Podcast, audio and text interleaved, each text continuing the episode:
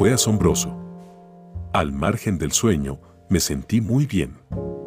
La tristeza y la angustia de los días anteriores habían desaparecido. Me levanté pletórico, ¿qué clase de piedra era aquella? Cuando retorné a la cuna, intenté averiguar la naturaleza de la almohada. Santa Claus, el ordenador central, me proporcionó una posible pista. Podía tratarse de un mineral conocido como crisoprasa, una forma de calcedonia con cierto contenido de níquel, ya sea en forma de óxido o de silicato. Las minas más importantes se hallaban localizadas en las regiones de Silesia, los Urales y California. Otro tipo de calcedonia, denominado bracio, también de color verde, aparecía en yacimientos de la India y China. ¿Dónde consiguió el maestro la desconcertante piedra cilíndrica? No tenía la menor idea. Por supuesto, Santa Claus dejó claro que la crisoprasa no tenía ningún poder excepcional. Era una gema utilizada en joyería y nada más. No hice caso. Santa Claus era, únicamente, un supercientífico. Y estuve seguro, la piedra verde manzana ejercía algún tipo de control sobre la mente humana o sobre los sueños. A partir de esos momentos la bauticé como la almohada de la esperanza.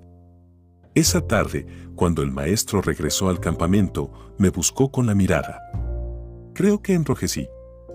Él sabía que me había quedado dormido sobre su almohada. Terminó sonriendo y me guiñó el ojo. Mensaje recibido. El domingo, 11 de mayo, año 27, se registró un suceso inquietante. No sé qué sucedió. Bueno, sí lo sé. Alguien se fue de la lengua. La cuestión es que esa mañana, hacia la sexta, mediodía, una representación de vecinos de Belén se presentó en el campamento. Jesús se hallaba en las colinas, con sal. Hablaron con Andrés, el jefe de los íntimos. Los pastores querían confirmar una noticia, se hallaba el futuro rey de los judíos en Bait Saur. Como digo, alguien había delatado al Hijo del Hombre. Juan Cebedeo, sin meditarlo, se apresuró a decir que sí. Y facilitó toda suerte de detalles. El Mesías, dijo, es Jesús, el carpintero, nacido en Belén. Noté sorpresa entre los vecinos. Hablaron entre ellos y discutieron. Las caras no me gustaron. Algo tramaban, uno de los pastores regresó frente a los discípulos y preguntó abiertamente, ¿Es ese Jesús el que provocó la matanza de Herodes el Grande en Gilo y en nuestra aldea? Nadie se atrevió a responder. Por último, tras escupir a los pies de Andrés, los vecinos dieron media vuelta y se alejaron con prisas. Pero el incidente no terminó ahí. Esa tarde, Felipe, tras abastecerse en Bait Saur, retornó con una noticia preocupante. Tras la visita de los vecinos de Belén al campamento, la presencia del culpable de los asesinatos de los infantes en las cercanías de Bait Saur se propagó, veloz, por toda la comarca. Pero eso no fue lo peor. Una de las familias de Gilo había jurado tomar venganza contra el Galileo. Se trataba de un clan beduino, los Gajalin, originario del Wadi. Mujib. Al parecer, los Gajalin perdieron a uno de sus hijos en la horrible matanza de los bebés en octubre del año menos 6. Y reclamaban venganza. Los Badú, beduinos, lo llamaban la ley de la sangre. Felipe explicó que, aunque Jesús no fue el responsable de esas muertes, la imposibilidad de acceder a Herodes el Grande, ya fallecido, o a sus descendientes, hizo que todas las miradas se centraran en el Maestro. Él se había salvado, pero no así el bebé de los Gajalin. Y reclamaron su sangre. En aquel tiempo, la ley de la venganza era una realidad habitual entre los Badú. Si las tribus no llegaban a un acuerdo previo, denominado Bename, al cometerse un asesinato, toda la tribu era responsable. La sangre, decían, llama a la sangre. Y durante tres días, el clan al que pertenecía el asesino era masacrado. Solo las mujeres y los niños eran respetados. El resto, hombres y animales, era degollado sin piedad. Si el asesino lograba escapar, los familiares del asesinado debían buscar la venganza entre los descendientes, incluida la cuarta generación. No importaba que la ley encarcelara al asesino. La familia del muerto tenía que satisfacer la TAR, sangre vertida, dando muerte al responsable. Si los familiares y descendientes del asesino deseaban dormir en paz solo tenían un camino, pagar. A ese pago lo llamaban el camello del sueño. Felipe añadió que quizá convenía parlamentar con la familia de los Gajalin. Tampoco hubo acuerdo. Para colmo, según el intendente, una de las hermanas del bebé asesinado por la guardia gala de Herodes era una tal Sigal, una reconocida hechicera en la zona en la que nos encontrábamos. Cuando asesinaron al niño de los Gajalin, Sigal contaba cinco años de edad. Fue violada por los soldados sobre la sangre de su hermano. Ella, al parecer, se encargaría de la contra el maestro. Los íntimos volvieron a discutir. Lo mejor, decían, era escapar. Tomás, el incrédulo, se mofó del miedo de sus compañeros. Cuando Jesús regresó, Andrés le puso al corriente sobre la visita de los vecinos de Belén, pero no mencionó el asunto de la venganza del clan beduino de Giló. A la mañana siguiente, 12 de mayo, lunes, a eso de la tercia, nueve horas, vimos aproximarse al campamento a dos hombres y a una mujer. Jesús se había retirado a las colinas. Nadie los conocía. Los hombres eran ancianos. La mujer aparentaba unos 40 años. Vestía de negro y lucía unos ojos de color violeta espectaculares. Deduje que podía tratarse de Sigal, la hechicera. Sigal, en hebreo, significa violeta. No me equivoqué.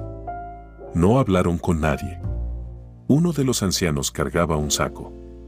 Y la mujer inició un extraño ritual. Se descalzó y, con ambas manos, fue dibujando un círculo sobre la tierra calculé dos metros de diámetro.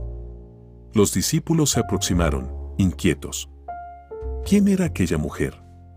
Felipe confirmó mis sospechas. No había duda, era la hermana del bebé asesinado. Algunos de los íntimos palidecieron. ¿Qué podían hacer? Nadie se atrevió a moverse. Y la bruja, sin levantar la vista, trazó un segundo círculo, concéntrico con el primero los ancianos vigilaban de cerca. Acto seguido caminó hacia los hombres y revolvió en el saco que sostenía uno de ellos. Le vi extraer una figurilla humana de unos 30 centímetros, de color negro brillante. Parecía madera, o quizás cera. Tomó la figura con la mano izquierda y retornó al centro del círculo menor. Se situó mirando al oeste y le vi introducir algo en la boca. Lo masticó despacio y, al cabo de unos minutos, lo escupió. Bartolomé, el oso de Caná, informó al grupo. Es raíz de cardo. Está preparando el conjuro para provocar la muerte del rabí. La hechicera se inclinó sobre los restos de la raíz de cardo y los cubrió con tierra. Después, en silencio, procedió a clavar una serie de largas agujas en la figurilla que sostenía. Obviamente se trataba de cera. Una de las agujas perforó la boca. Otras dos fueron clavadas en los ojos. Una cuarta atravesó el costado derecho de la imagen. La quinta fue introducida en los genitales. La sexta y la séptima se hundieron en las muñecas. La última fue a parar al pie derecho. El oso, atento, continuó explicando. Las agujas tienen la misión de provocar dolor, mucho dolor, en las partes donde son introducidas. Eso, poco a poco, llevará a la víctima a la muerte. Ni Bartolomé ni el resto de los íntimos se percataron de un detalle asombroso. No podían saberlo.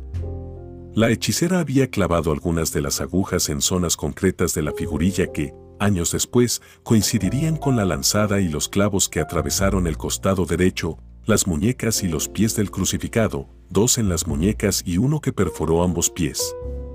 ¿Cómo era posible? Sinceramente, quedé perplejo. Esta clase de conjuro o maleficio era muy antiguo. Los griegos llamaban colosoi a las figurillas, generalmente de cera, madera o bronce. Las colosoi eran acompañadas de finas tablillas de plomo en las que se grababa el nombre de la víctima. Terminada la perforación, Sigal depositó la figurilla entre los círculos, elevó los brazos al cielo y empezó a entonar una serie de palabras para las que no hallé traducción. Orquizo y Apolazo fueron las más repetidas. Nadie se atrevió a intervenir. Los íntimos estaban aterrorizados. El oso añadió que aquel tipo de hechiceras era especialmente peligroso. Matan con la mirada, explicó, convencido. Con una sola mirada pueden comerse el corazón de los hombres. Todos le creyeron, todos menos Tomás. Y narró algunos casos de gente hojada, es decir, hechizados por el mal de ojo. Y se refirió, especialmente, a Perseo, el primer ser mitológico que, al parecer, se enfrentó a la gorgona, una criatura que mataba con la mirada.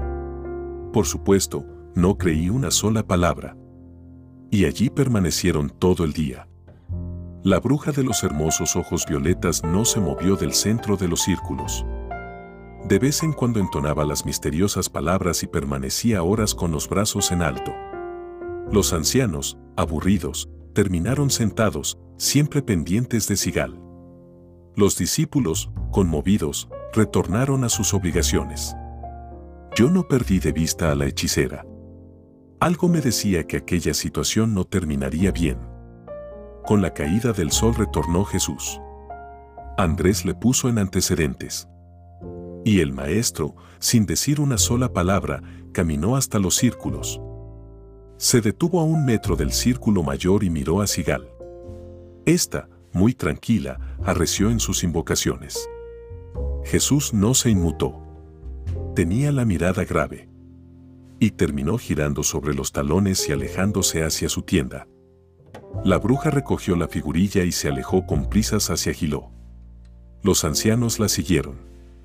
Esa noche, tras la cena, el Hijo del Hombre se dirigió a su gente e intentó explicar que los conjuros solo son una inútil pérdida de tiempo.